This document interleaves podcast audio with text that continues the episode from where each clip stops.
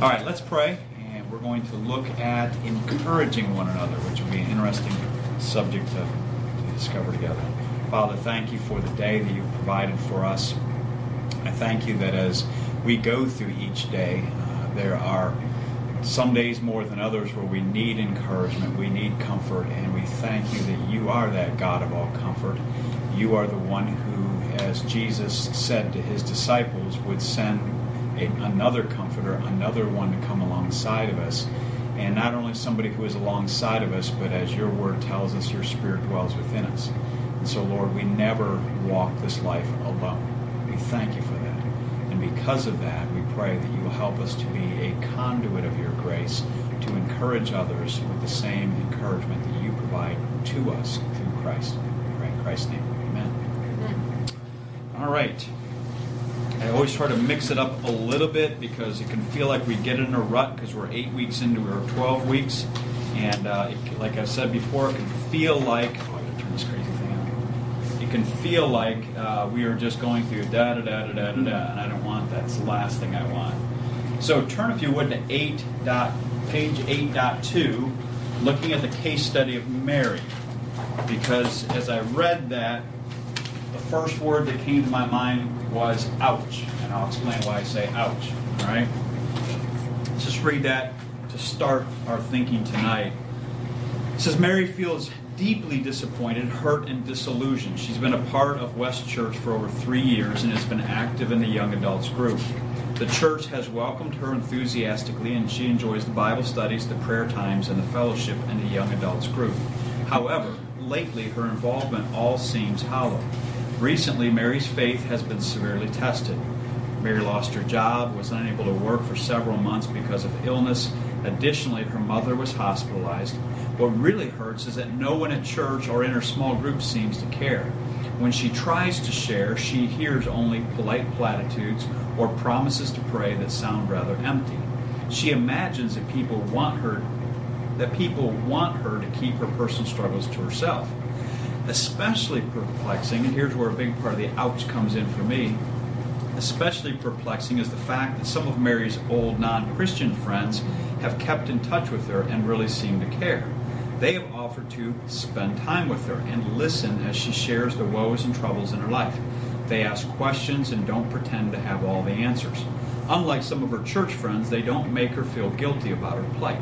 As a result, Mary begins to bond with her old, old friends as she feels increasingly distant from her church friends. The whole experience leaves her feeling disillusioned with the church and with lots of unanswered questions. Having said that, uh, obviously my reason for writing ouch, if you caught a part of it, was she didn't find what she should have found of all places with the church people and and and oftentimes it's it's like this. I mean, I, will admit it's like going to a funeral home. I remember the first few times going to a funeral home when I was in ministry back in the early '80s, and the first question I thought in my mind multiple times was, "What do I say?"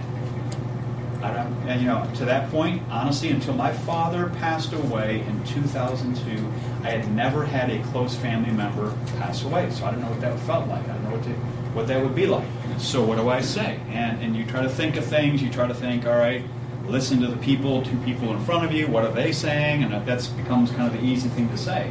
But if the people, two or three people in front of you, are just saying the same empty things like this girl is saying or was receiving, that's the experience we have.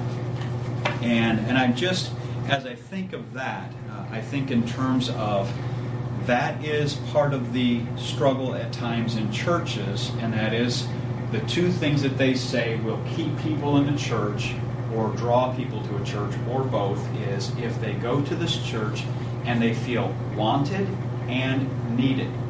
Uh, wanted means that people care about me. Needed means I can do something here. I'm not just stuck on the sideline doing nothing. But at the end of the day, uh, if I am needed but not wanted, in other words, then I'm getting used. That's that's the hard part. If a church is kind of like, yeah, come on, we got things for you to do, but at the end of the day, when you're feeling like Mary and you're on the outs and things, and perhaps then you get put on the damaged pile over here, there's a sense of uh, they don't care. They just want me to make their show work you know, and that's what we certainly don't want. So, that being said, encouraging one another. When we look at just the pictures, I just threw a couple random pictures up here of what it feels like. Uh, this can be us on our on our worst days, and, and just think of our worst days. And we've all had we've all had multiple worst days. It's like talking to Aaron in here a little bit ago. Uh, Aaron, we were cracking up and saying, yeah, it's not all it's cracked up to be the adult thing. You know, when we're kids, we want to be an adult We get to be an adult. It's got responsibilities, pressures, problems, et cetera, et cetera, et cetera. And I'm like, you know, I want to be a three-year-old again because the worst thing about being a three-year-old is you got to take a nap. You know, life is basically about having fun. You know, and and so when it comes to life, this is where we are sometimes, and even that is not the whole picture because that picture is two people facing difficulties alone. We can be in a crowd and still feel very alone we can be sitting in church with 300 other people and still feel like there's nobody in the room with us because it's just life is hurting. So I, I, throw this up there because that's what it can kind of feel like is everybody else is just kind of mulling through life, but there's us and the life has just been sucked out of us. And, and the question is, what does it take to put some of that life back into us when it does get sucked out of us? So I, I, I kind of start with this question for all of us tonight.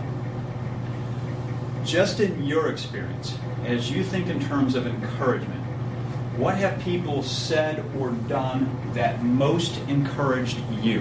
When you think back on any or many circumstances, whatever they may be, uh, as a believer, I'm, I'm, saying strictly in the context of Christianity. Uh, yes, there are good friends that may not be believers that have shared things, but I'm saying just in the context of Christian uh, relationships, church, whatever, what have people said or done that has most encouraged you? And maybe they were like Job's friends. They didn't say anything. They were just there with you. Yes, sir. Bill Crawford does it for me every Sunday morning. Gives me a hug. I love you. I pray for you. You know, and it just lifts me up yeah. every Sunday. That's awesome. And then when we're doing cafe community, people will stop and thank us for what we've done. Mm-hmm. I tell them it's got to be a habit, we just do it. And, but that's encouraging for us, it makes us feel Yeah. And I like, we were talking about it the other day, and, and if you teach a Sunday school class. I don't know if you know that you get through to your kids. Mm-hmm. I mean, you have the kids for an hour or whatever on Sunday morning, and you send them on your way, and you hope you have an effect on them. I know people like what we do. I get that immediate satisfaction that our ministry is working because bagels are gone. The coffee's gone. You know, no, but I mean, it, it's but it's nice to get that feedback. Sure. And you get it from your Bible school. When you do Bible school, you get that right away. And there's there's a, a nice nice feeling. Well, and what you just described is those two very things. You feel wanted. Mm-hmm Bill Crawford each week, giving you a hug, great to see you, praying for you, and you feel needed. God's using you to do those things. Those are many times why people eventually drift away from the church because one of those two or both of those never happened for them. Um, and, and sometimes it can be their fault, sometimes it can be our fault. There can be people that will sit back and just wait and say, nobody's friendly to me. But those same people are the ones that sit down in their seat and they walk in the door, they sit down, and they plunk down in their usual seat, and they never talk to anybody. So it, it's a both and. Yeah, very good. What else? What encourages you, helps you most? Carolyn, and well, then Carol. In our old church, the women, we would meet like twice a month, um, every other Friday, and we had a steadfast rule in the meeting. Whatever is said here stays here, and there would be a lot of, you know, stuff that, you know, maybe we would be going through, I know, and just talking about and they're, they're sitting there listening and, and, understanding and praying for you. That's that was and Liz is very encouraging to me. Wish we could do this more. Yeah. um, um, I sort of lost control but that was it. Yeah. Well, and sometimes uh, I think I think I always thought, and I, I, say this carefully because my wife's sitting here, I always thought that this was just a woman thing, but it's not. It's a man and a woman thing. That men don't naturally get stuff out. we hold it in, we deep six it, we stick it in a box, and just don't want to deal with it. All right.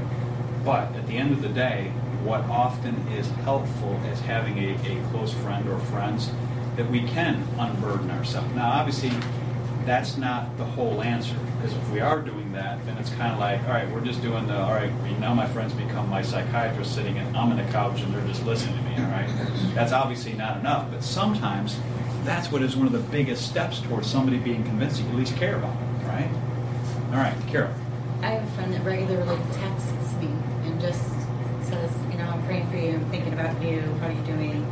But then she'll just say something like, you know, this is how you should, you should be praying about this, or reminding me how to take something back to the Lord. And I think that's a good, it's a good, it's a helpful. So the person cares enough to check on you, but gently nudges you toward not just getting it out, but with God's help dealing with it. Very good. Trish? I think back to the day when he had his triple bypass, and it was a long day because he was in surgery a long time. And I was getting texting messages every few minutes from friends here, family that was just thinking about you, praying about you, and it was like they were all right there with me. So and Jen and I, so it was it was made it easier, that's for sure. Yeah, So what did Jen have on her Facebook? A Couple of hundred.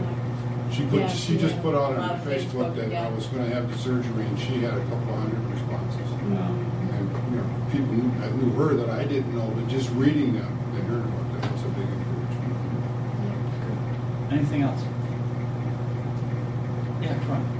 Um, I think it just knowing when you have a close friend or a couple close friends that just knowing that they're there, that, that they're the type of people that would be willing to drop anything and everything for you so that you know, whatever life throws at you, Yeah. I feel like they do help you out and like, Lord, talks with sense and I'm struggling with this or whatever. And just knowing, just having that prior relationship and prior knowledge that, you know, that a dependable uh, something. Yeah, no, that's great. Matter of fact, I want to read a verse. And here's, you, you brought that to my attention, so let me just read a verse. Um, this is Proverbs 18.24. I hope it's Proverbs 18.24. We'll find out here in a second.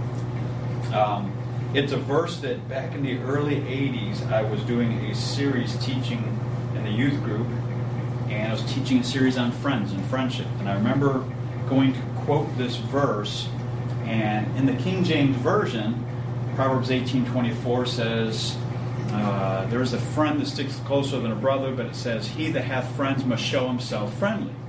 So, you know, part of my teaching was, all right, if you're going to have friends, you're going to be friendly, and then you're going to have those ones that stick closer than a brother. But then you go to all the other versions, and they say a very different way of saying it. So listen to what it says here. Proverbs 18:24, "A man of many companions may come to ruin, but there is a friend who sticks closer than a brother." Well, that's a big difference from he that if you're going to be a friend, have friends, you got to show yourself friendly to a man of many companions may come to ruin. Well, that really is a better translation, and most of the new versions all have that. Well, what's the point? The point is exactly what Troy just illustrated, and that is we can have a lot of acquaintances, but at the end of the day, there there needs to be one, two, three, whatever it is, close friends that I can be honest with, but also I can, with that person, trust that they will be honest with me of what I might need to hear that I don't necessarily want to hear, or that they're just willing to listen. They will uh, be that one that will stick closer than a brother, even when I'm a knucklehead, sort of thing. All right. So that being said, let's go back to eight, pa- page 8.1.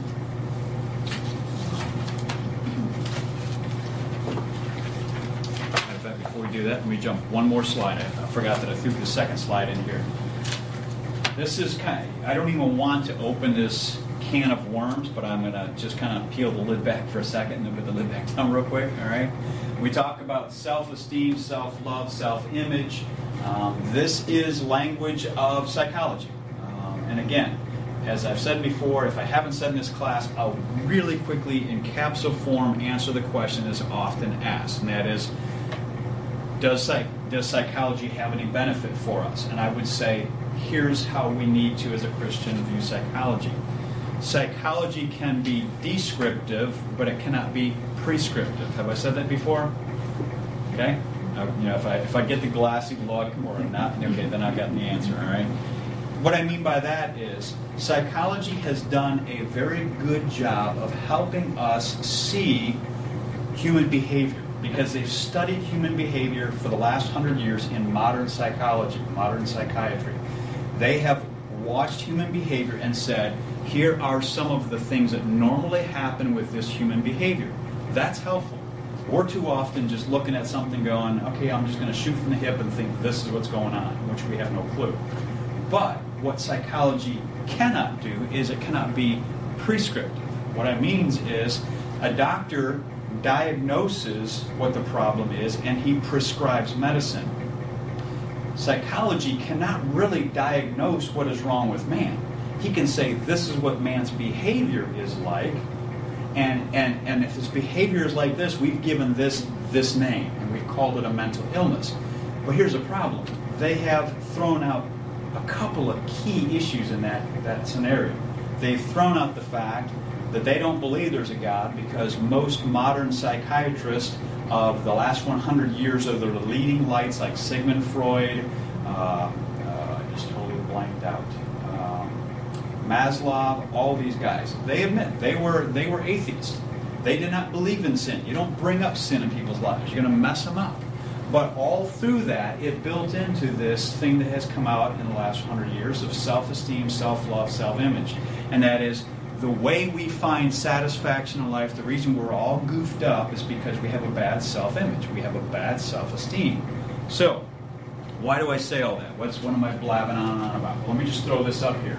And I'm not here to bash James Dobson. Um, just understand this James Dobson was never a theologian. He did not go to Bible college or seminary. He, his major, his, his studies were in psychology. He's a believer. He has weaved in, but I will say he, like others, is what we call an integrationist. He has mixed things from psychology and scripture together. And the question that has been asked for the last 25 years is is that legitimate to do, to mix the two together? Because the question is if I mix the two together, do I then make thinking in psychology equal to thinking in scripture? And I can never do that because if I make thinking in psychology equal to thinking in scripture, then I brought scripture down. All right? Here's what he says, though. Here's what I'm wrestling with in encouraging, because sometimes we think of encouragement is making people just feel better. Saying good things, saying, attaboy, hey, you're doing a great job, you're greater than you think you are, all this kind of stuff. These are parts of it. It comes from this type of thing. Here's from one of his books what he says about, and you'll notice the things that I highlighted. The matter of personal worth is not, on, is not only the concern of those who lack it, in a real sense, the health of an entire society depends on the ease with which its individual members can gain personal acceptance. Thus, whenever the keys to self esteem are seemingly out of reach for a large percentage of the people, as in 20th century America, then widespread mental illness, neuroticism, hatred, alcoholism, drug abuse, violence, and social disorder will certainly occur. In other words, he is saying because our self esteem is not intact, that's why these things have happened. Now, all right, I will just simply say I beg to differ, but we're not going to go on farther than that, other than to throw two other guys up here from quite a few years ago. All right, here is Stephen Charnock, who was a 17th century theologian uh, from the 1600s. Here's what he said. It's interesting, and I just read the preliminary going up to it. Until the advent of humanist psychology, which again, understand that's that's within the last hundred years. That's what that's really where it's come, and it's heavy influence in the church. Christians generally thought years and years ago of self-esteem as a sinful attitude. In the 17th century, Stephen Charnock wrote, self-esteem, self-dependence, self-willedness is denying affection and subjection to God. So when we focus on me and my esteem and how I feel and how I'm viewed when we start doing that, we're doing the opposite of what God is calling us to do. Spurgeon said it this way. Spurgeon, looking at the Beatitudes, which Pastor has been preaching through Matthew 5, 6, and 7, said the poor in spirit, described the poor in spirit as having an absence of self esteem. rather than having the presence of it. In other words, they they have this right spirit because they have this right view of themselves. Okay? So the reason I'm laboring that is where we're not trying to go tonight, and, and I and I'm going, as I said, other weeks sometimes I'll go through stuff in here, but I don't want to just blab and read. I, I could read the book that you've read, some of you have read, all right? But I want us to think about it because at the end of the day, we have to make sure that the when we are commanded to encourage one another, what's that supposed to look like? What's that supposed to sound like when we're making those discussions or having those conversations? So encouragement isn't simply just a bunch of attaboys and I hope it all works out and you're better than you think you are and you're greater than what your mom or dad might have said. Yeah, our parents might have said something, as we, if you read in the book, um, uh, Larry Crabb gives an illustration, a couple of illustrations of words that either took the life out of somebody or words that gave such hope that it turned it around for them. All right, that's what we want to think about. Now, moving on. Let's grasp the issue. Here's the key questions. And if you notice up here, one thing I did, these are the questions on the middle of page 8.1 on grasp the issue. I've done something with the questions because I want to highlight something that obviously it's not highlighted in here, but I want to because I will confess that of the chapters we've gone through so far, this chapter is the one that I feel like the extra reading that we did, the consult other sources, eh, I wasn't so crazy about it. I wasn't so crazy about it because I felt like it didn't completely answer how we encourage one another. Because here's what it, here's what the key questions are. What does the Bible say about being an encouraging Christian? All right, we need to answer that. But notice the things that I highlighted and read in these last three last two questions. While we have all been stung by harsh words and soothed by encouraging words, how can we elevate our skills at building up others in their faith? All right? How can we, third, how can we improve our ability to encourage one another in their daily walk with God? In other words, I'm already tipping my hat a little bit. It's not enough to just say we're trying to encourage people to make them feel better about themselves. That's what society says we need to do. The reason they're goofed up, the reason they're neurotic, the reason they're having mental illnesses, the reason they're uh, killing people because they said they ate a Twinkie is because they've got this bad view of themselves and, and, and they have they have they don't have enough love for themselves. And Scripture would say, no, they have plenty of love for themselves. That is the problem already. The problem is when we're trying to encourage people is not to get them to look at what is in them to figure this all out, is to encourage them with what God has for them that can give them hope. All right? So when we look at the sound bites, I'm not even going to discuss those other than to read three scriptures that are there. Because I think that that's going to give the hope for us. That's going to give a little direction for us. Uh, the second statement under sound bites an anxious heart weighs a man down, but a kind word cheers him up. In other words, we can be like Christian in the book Pilgrim's Progress with this weight on our back and, and, the, and the weight is lifted off. Um, that's what words can do from the right person at the right time. Uh, first, uh, Right below that, two lines below that, Proverbs 16 24, pleasant words are a honeycomb sweet to the soul and healing to the bones. And then finally down, Proverbs 25 11, a word aptly spoken is like apples of gold in settings of silver. In other words, the picture is here is this beautiful picture, it's a satisfying picture. Words spoken in the right way can accomplish amazing things in our lives. Now, here's where my tension is, and I, am playing this out early, and then we'll come back to it when we get into the consult the other sources. I think that words are important, all right, but the words have to have a goal in mind, not just let me give you words that make you feel better. Making you feel better. Let me just say this right now. If we think that encouragement is simply making somebody feel better, then we don't understand biblical encouragement. Because I've already hinted at with the highlighted red section, if you notice, it does it talks about soothed by encouraging words, but most of what's asked in these questions is the heart of the matter. And that is, I'm not just looking to make somebody feel better. Now, obviously, I'm not looking to make them feel worse, but making them feel better is going to be rooting in helping them to think better. Um, if we think wrong, that's sometimes why we feel so bad. And, and part of encouraging them is encouraging them that will direct them toward their faith. All right? So, let me just pause before we jump into the next thing, these next scriptures we're going to look at. Any comments so far? I know I threw some stuff up here about self esteem and encouragement, what I've said so far. Any comments or questions at this point? Yes, ma'am. I think it's kind of funny that we're kind of heading in this direction just because um, when you were saying before, like, what encourages you? And and I was thinking about it and, I'm thinking, yeah, I, I mean, you have like the things like, oh, wow, you know, hey, how are you doing today? It's good to see you. And things like that that are the kind of shallow sort of things. And I'm like, no, that's not it. And I really thought about it and I thought about uh, one of the things that Val Fight does is, you know, if I'm having a bad day or something, I'll come to her and I'll just I'll rant and I'll rave and I'll say, this is wrong and this this is what's going on and this is nonsense. And she'll be like, Jen, stop. You're sinning right now. And it's like a smack in the face, but then it's so encouraging because she's like, stop. You need to get yourself right. You need to get yourself on the right. So what you're saying there about how it, it, we have to make sure that we're thinking right and we have to make sure, like, to me, that's the most encouraging thing is when she does that and lays, lays the smack down on my sin. Because, uh, I mean, so it's, I just, I just think that's kind of funny.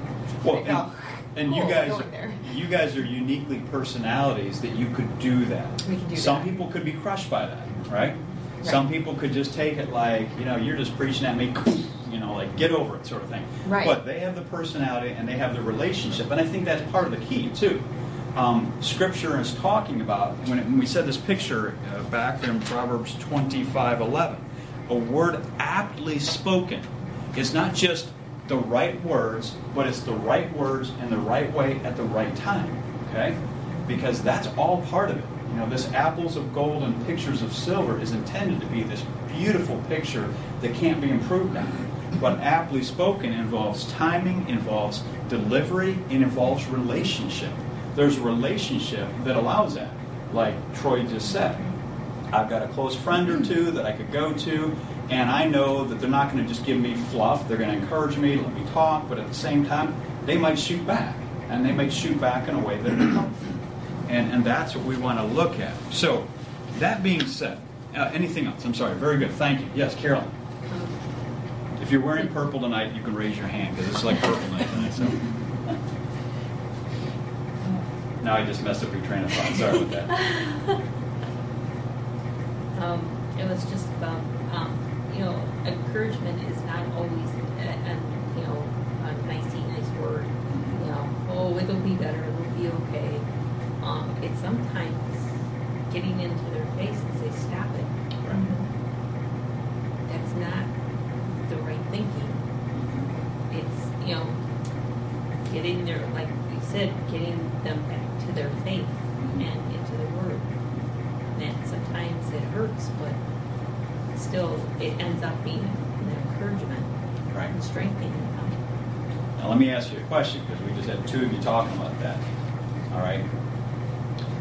But if we are hurting, I mean, if, if we have a, a big hurt going on, um, and I don't mean, you know, pressures and stresses and, and just people at work and whatever else, but I mean just literally something that's going on in our life that sucks is sucking the life out of we out of us.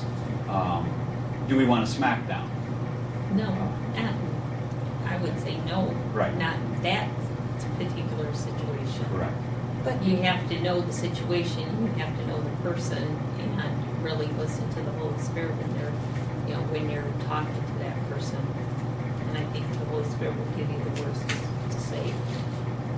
I heard but and I saw your hand, so I'm going to go from purple to purple. Here. Well, just really quick, I, I, at the same time, like, yeah, you're hurting and things are awful, and you feel like the soul's been sucked out of you. But ha- having that, being pushed and saying, hey, no, no, that's not right, it can get you back on track. Usually, when you're like that, you're oh, you're, you're going in and you're you know you're you're hurting and you're just focusing on yourself and you're wallowing in it.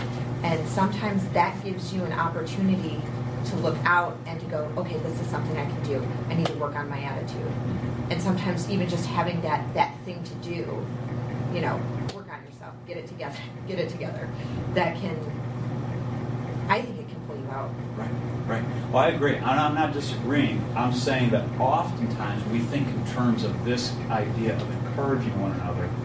We often think under that umbrella of encouraging one another are people who are hurting, who have had the life kicked out of them. I mean, here's what it feels like. Somebody's had, you know, they've had the life knocked out of them, and they feel like they're on the ground. And I'm going to be very careful, but I'm going to be very honest because I've heard people say this and think this. They're on the ground, and God's kicking them. You know, it's like, you know, come on, God, just give me a break. I don't understand what's going on here. And so if I then step up like Job's three friends and go, hey, it's probably because of sin, and you know you lost all your kids. It's probably because you just were, you know, you're not living the way you should have been living, and you know you've been preaching all this stuff for forever. But now it's like the real you is coming out. We're finding out, and you know, the best that they did for him was was the seven days that they didn't say a word. You know, when they opened their mouth, it was like encouragement went out the window, sort of thing. So this is the tension. I mean, I'm, I'm playing up the tension here of, again, Proverbs 25:11, a word aptly spoken. There will be times when the best thing I can do is like shake somebody, go, come on, you, you, you got to settle here, you know. And then once I've got their attention, I sit down and say, hey, let's talk this out. Let's let's see what we can do to help. Yes, Matt. kind of to drag that out a little more, like, I, have a friend who smacked, you know, smacked it into me and was like, um, not to be mean, but that's pride, you know, and then, but she went on to say, but, you know, this is what God says about that, and this is who you have in Christ, you know, she smacked me and then was like, but I love you and God loves you, and here are truths that you can follow, or, you know, later on she'll text me, I'm praying these specific things for you, or, you know, the scripture says this about what you're struggling with, and, you know, she'll follow it up, not just leave you on the ground. Yeah. Now, when we have people like that, why are we comfortable with some people like that talking that way to us? What makes us comfortable with them doing that? Relationships. Yeah, relationship, trust. We we already know that they care because there's a relationship and trust that allows them to have the credibility to speak that firmly into my life. If there's not relationship and trust, it's like people walking up to you in the midst of it and giving you a pious platitude answer, and it's almost like a mini sermonette, and you walk away feeling like you just got preached at. And I'm like, I didn't hardly know you, and you really don't even understand what's going on in my life based on what you just said to me. All right? But if we have a friend, we have trust, relationship, care, then yeah, they can speak directly, sometimes forcefully, because faithful are the wounds of a friend. All right? A friend is willing to take that risk of potentially losing that friendship to speak truth um, because they do love you. Um, that's part of it. Did you have your hand raised or no? Okay. All right, so let's go to the scriptures here. Um, on page 8.2, matter of fact, let me just throw out this answer to our question. Here's what I throw out. And again, this is just my dreamed up answer, trying to think it through before I jumped into it. What is the central question or issue before us? Here's what I put. And I purposely thought in terms of what I was wrestling with at the beginning when I was looking at this chapter. Encouraging one another is a means of giving people hope through a perspective rooted in God. All right? Now, I say, I didn't say anything about words. All right? You may say, well, we're supposed to talk about words. Uh, sometimes encouraging can simply be, I mean, honestly, having somebody when you're down and out and something really bad and you just got told the worst possible news that you could ever imagine, just somebody come alongside, sitting down next to you, putting their arm around you, you just feel like, hey, they care. They don't need to give me an answer. They don't need to say something to me. right? So they're, they're, the whole point is, I want to start with encouraging by giving people hope, but ultimately that hope's going to have to be rooted in God. That doesn't mean a sermon. That doesn't mean a lecture. That doesn't mean, well, you got this problem, so this is what you do. Uh, my wife's had to teach me, has to, had, had to teach me through all our years, coming up in 25 years. Um, what she doesn't need is a sermon from the preacher at home. Right? And she doesn't need me to hear and figure it out and give her do this, do this, do this, do this, do this, because that's what guys do. All right. Here's the problem. Here's the solution. I already told you the answer to that. Why haven't you figured that out? Why haven't you done my plan? All right. Because there's way more to it than that. Um, It's, it's much deeper than that. So this is my attempt at understanding what encouraging one another is. We're giving people hope, but that hope is not in my well-crafted words. My words will hopefully give them a perspective that's rooted in God. That's what's going to give them hope. So here on page 8.2, we're only going to look at two of the scriptures that are in front of us here. We won't look at the third one. But Ephesians 4.29 through 5.2. I'm just going to read that. Um, matter of fact, uh, there's one part that just has stuck with me for years that I really wanted to highlight. But look, if you would, at these verses.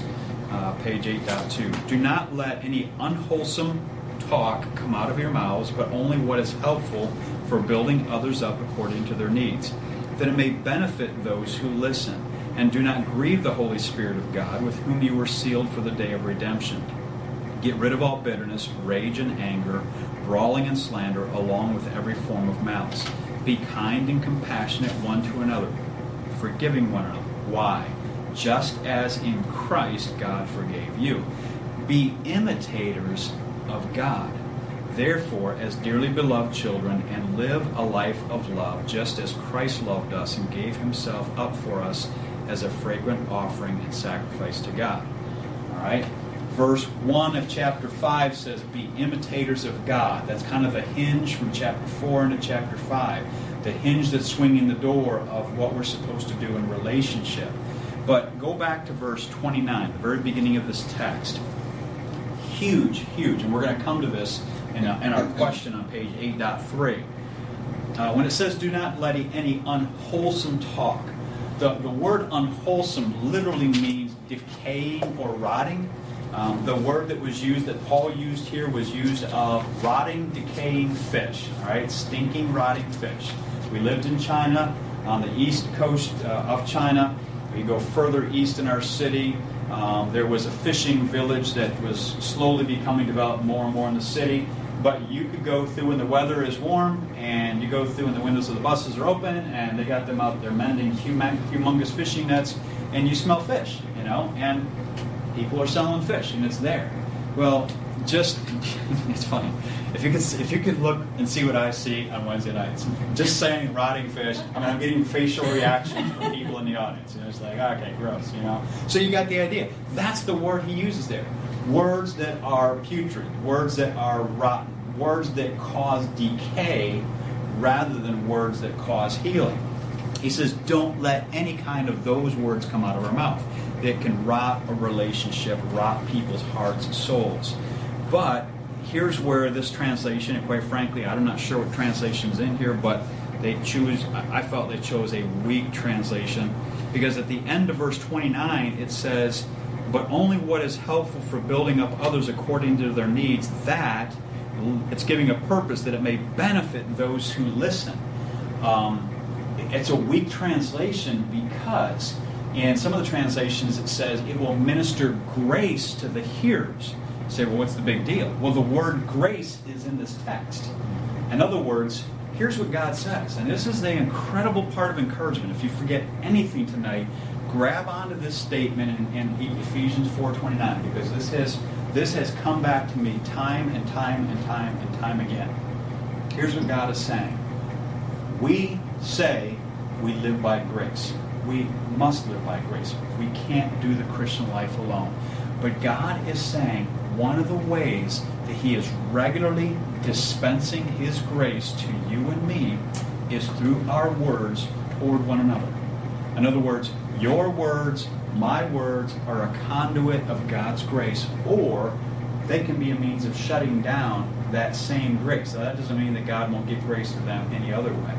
But what it is saying is our words, and this is why then he goes into anger, wrath, malice, slander. I mean, this is the stinky fish words. This is the stinky fish stuff, you know, what he's talking about in the next part. But literally, part of the way we will stand and keep on going. When Proverbs says the righteous man falls seven times and he gives up. No, the righteous man falls seven times, he keeps getting back up. And part of it is because going through Proverbs, he has friends, friends that speak truth, friends that stick closer than a brother.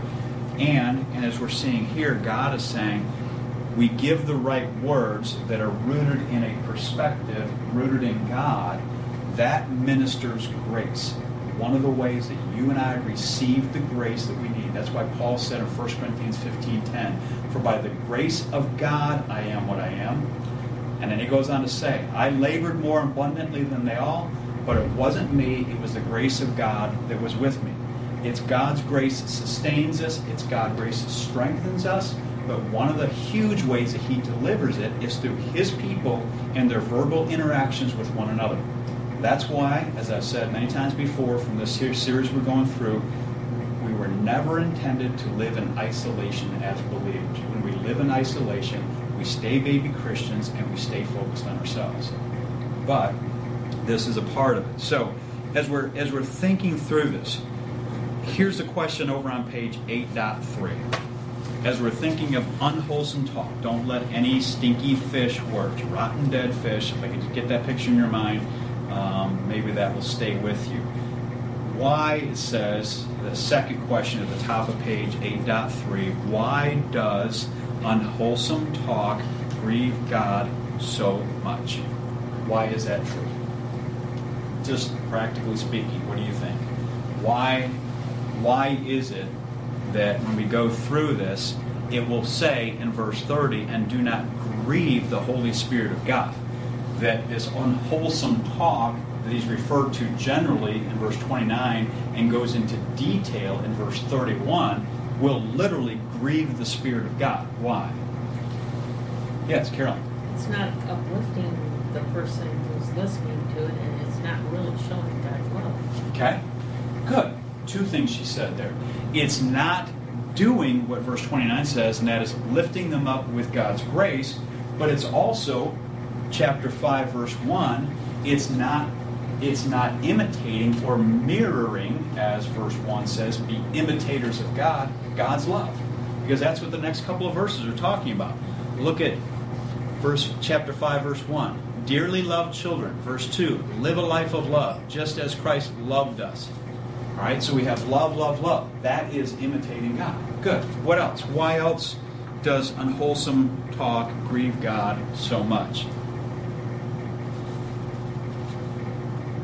Yes, sir. He tears things down instead of lifting them up. Okay? And instead of building up the church, we're destroying the church. And Christ says, I gave myself for the church so that the church will be a glorious church. All right?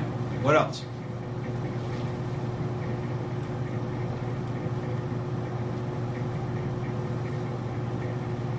These two may be one and the same, but I'll just throw these out there. Um, i guess I'm looking at it in two different ways. These kind of words will divide us. Um, when we say harsh words to people, and, and sometimes we can shoot straight, all right? Jenny was just talking about how the Val can shoot straight. Some people, I mean, honestly, some people's personality would think that what Val did was harsh and unencouraging. But there's a relationship, and there's a personality, and there's an understanding in that relationship. Some people can be very, very sensitive personalities, and they would just walk away like she just crushed me. You know, she didn't care about me. But when we talk about harsh words, I'm talking about harsh words that will divide us because these are words that don't have God in view. The words that Val shot straight took Jenny's attention right to God and away from herself. All right? So harsh words can be words that divide us. Another thing is uh, deceitful words can be words that, that alienate us. Again, if we are not honest, going we don't have it in this text, but if you went back a couple verses in Ephesians 4, he says to shut down all lying but speak truth to one another.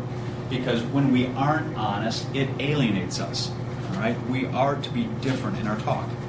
Anything else? And I know we're getting to like the last 14 minutes and it's a warm room, and it's Wednesday, and it's only two weeks to Thanksgiving. Just seeing if anybody's listening. All right. Okay. If I throw one more into the mix here, I would say this.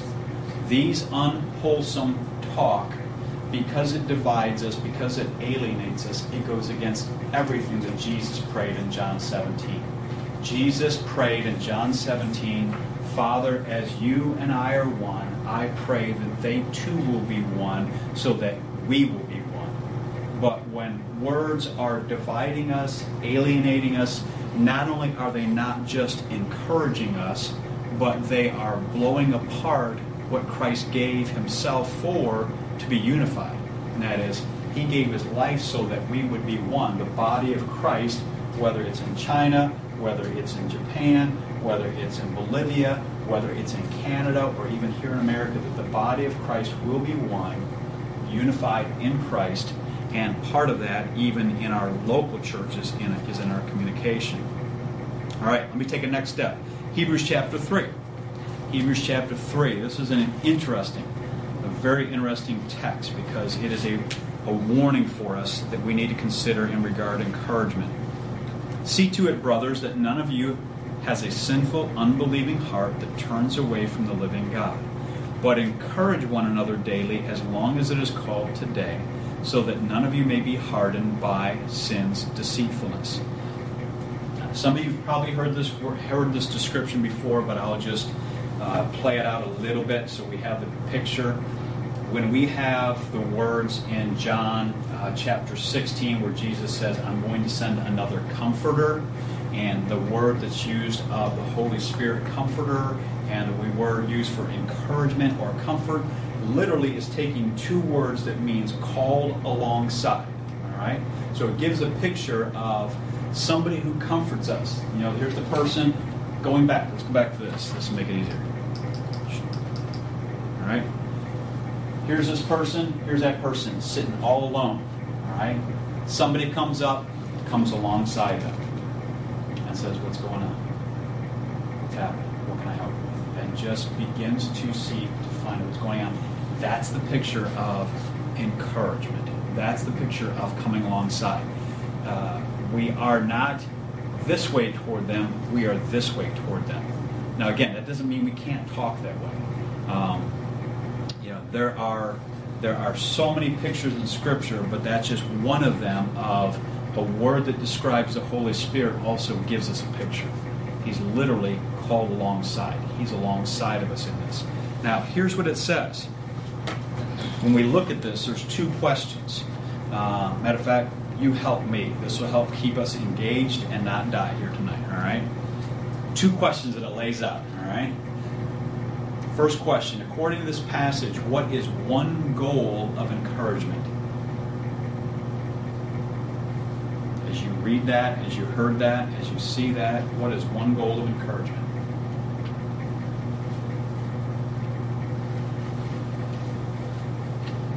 Go ahead, Jenny. Keep your heart from turning away from God. Okay. You going to add anything else to that? Are you going to say that, Carol? That's what I was going to say. Okay. If you notice what it's saying is, how often do we need to be encouraged? Every day. Okay. It says, while it's called today, which is another way of saying every stinking day. All right?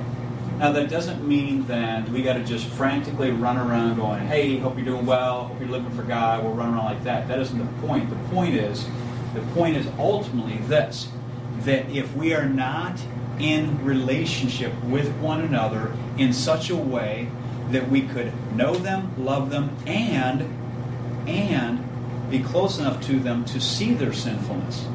Because here's what we do. We get close enough to people, just close enough to have fun with them, but not to let our guard down. All right? Because we don't want to show our dirty laundry. We don't want to show our skeletons in the closet. But that's 21st century living. That wasn't their living in the early days. Because the reality is, the writer of Hebrews is saying part of the reason people get shipwrecked in their faith is because they've hit it, they've hit it, they've hit it, and nobody has been close enough to them to see it. And suddenly, we all have seen these circumstances and we go, where did that come from? How did we not see that coming? All right?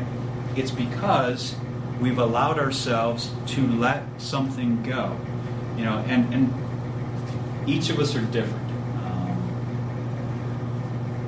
some people are better at things than others. I am not the visionary. My wife and I were just talking about this earlier today. I'm not the visionary. I'm not that kind of person. All right, um, but I will tend to be the kind of person that when I'm seeing a crowd or a group I will see people on the fringe, and I don't want them to be on the fringe. I want them to somehow be in. You know, it's kind of like David and his early group.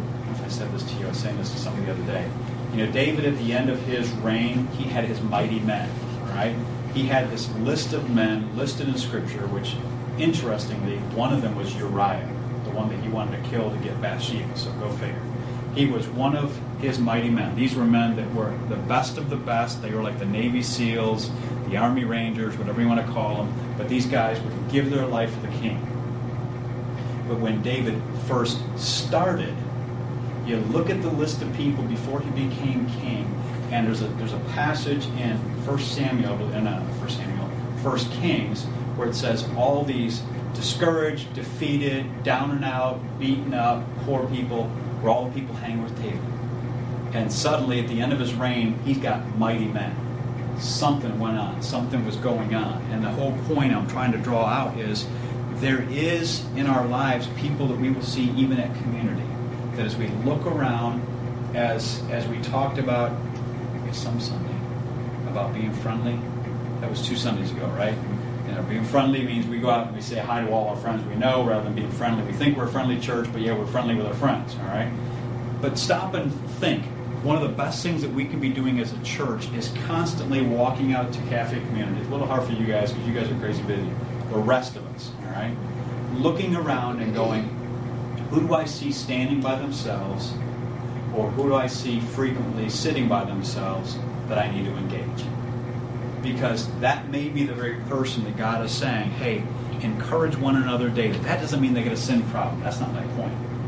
But discouragement, defeat, difficult situations can lead to that because we can handle those things in a wrong way.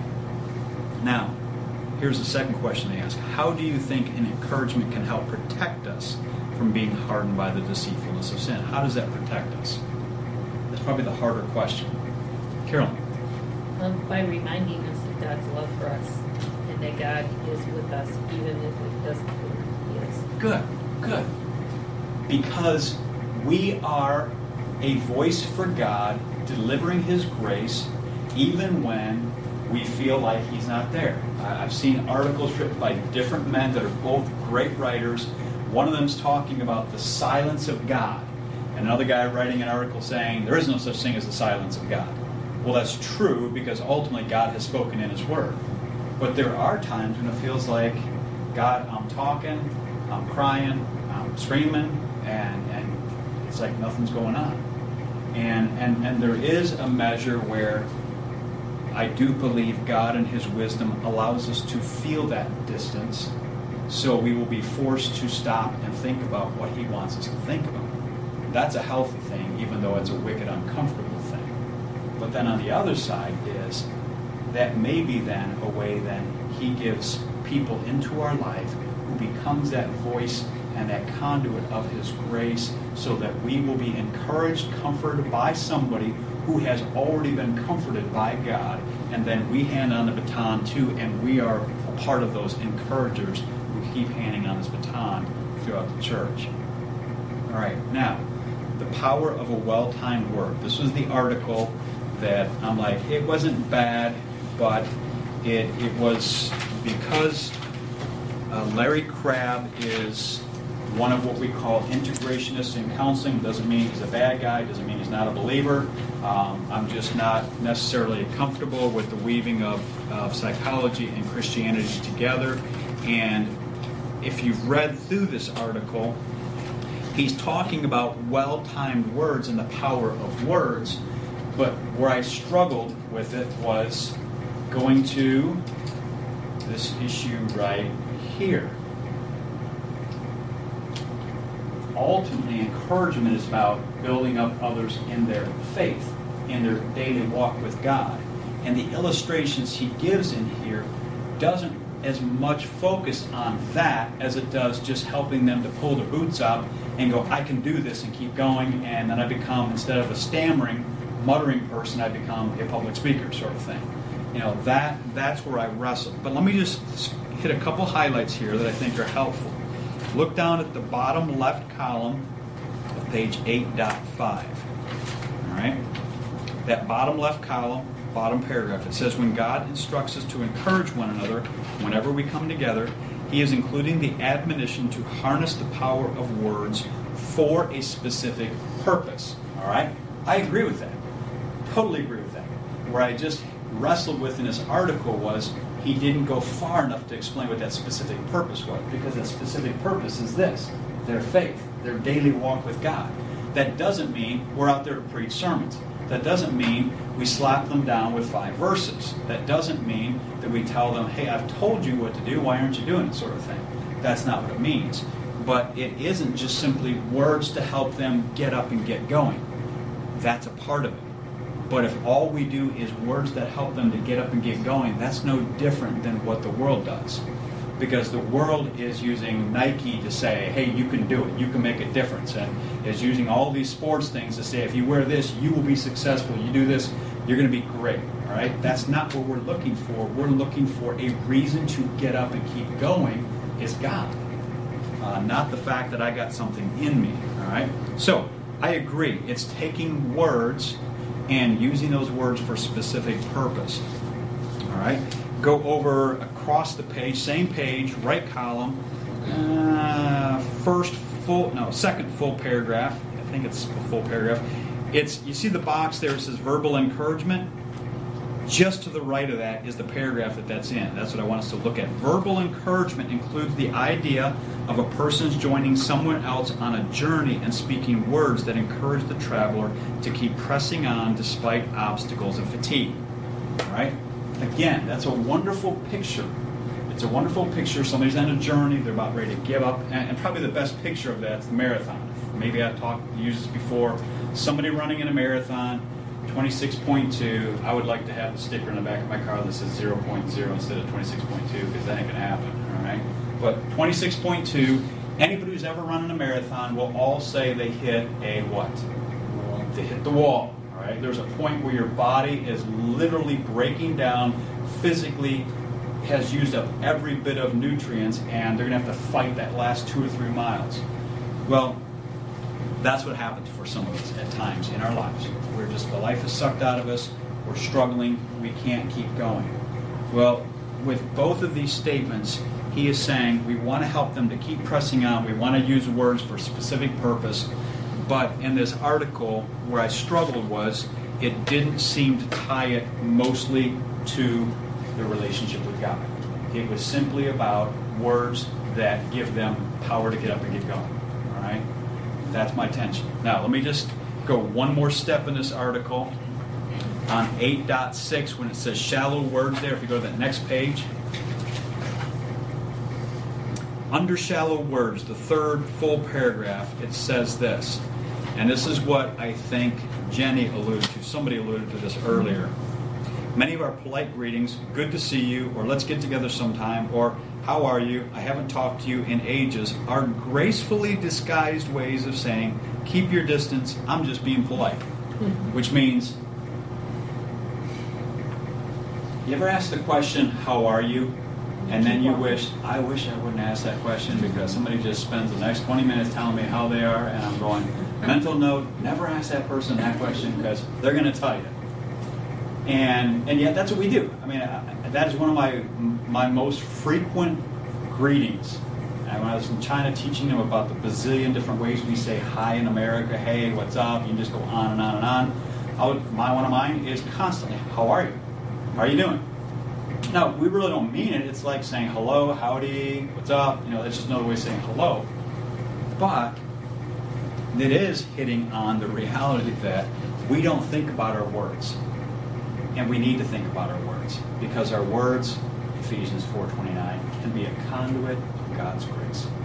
That's the point. Now, we've run out of time. I wasn't even going to do the formal response. I was going to discuss it, but I'll stop with that tonight. You know, I, I obviously my point was not just to blister Larry Crabb's article. I think there were some helpful things in there. My point was to say I felt it was deficient. It, it used, it talked about words, it talked about how words can be powerful, but and it talked about even a specific purpose. But I want to go back to the specific purpose in encouraging others is using those words to give them hope, and that hope is in God. That hope is not in their ability to pull themselves up. Um, they're in that situation because God wants them to realize they can't pull themselves up. And, and oftentimes we want to, we think it, it's like that old adage of you've heard the story of somebody watches the moth trying to break out of the cocoon, so somebody thinks, oh, this is a great idea, I'm going to help it get out of the cocoon, I'm going to cut it open. And then you find out that that moth never develops and it just ends up falling to the ground because part of it growing its strength and whatever goes into turning it from a little uh, caterpillar, worm, whatever you call it, to a beautiful butterfly or moth is that process that if we cut the cocoon open, it short circuits it. And my point in saying that is sometimes in our encouragement, we run so quickly to, let me help you get out of the problem. But maybe God wants them in that problem, and our role is not to rescue them from that problem. Our role is to help them to see God in that problem, and that's where their hope's going to come.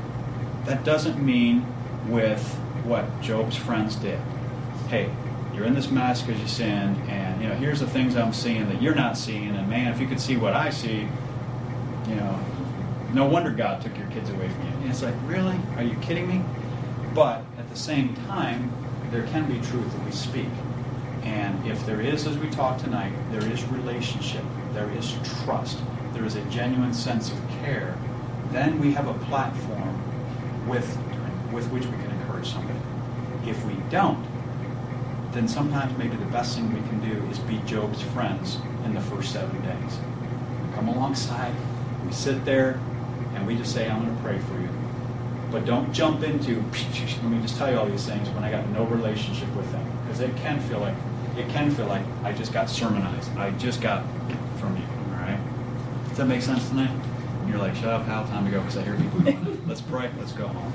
Father, thank you for the love that you show to us, even as we, we read it in a couple different ways there in Ephesians 4 and Ephesians 5 that we are to be a forgiving people specifically and fully and completely because we have been forgiven completely in Christ.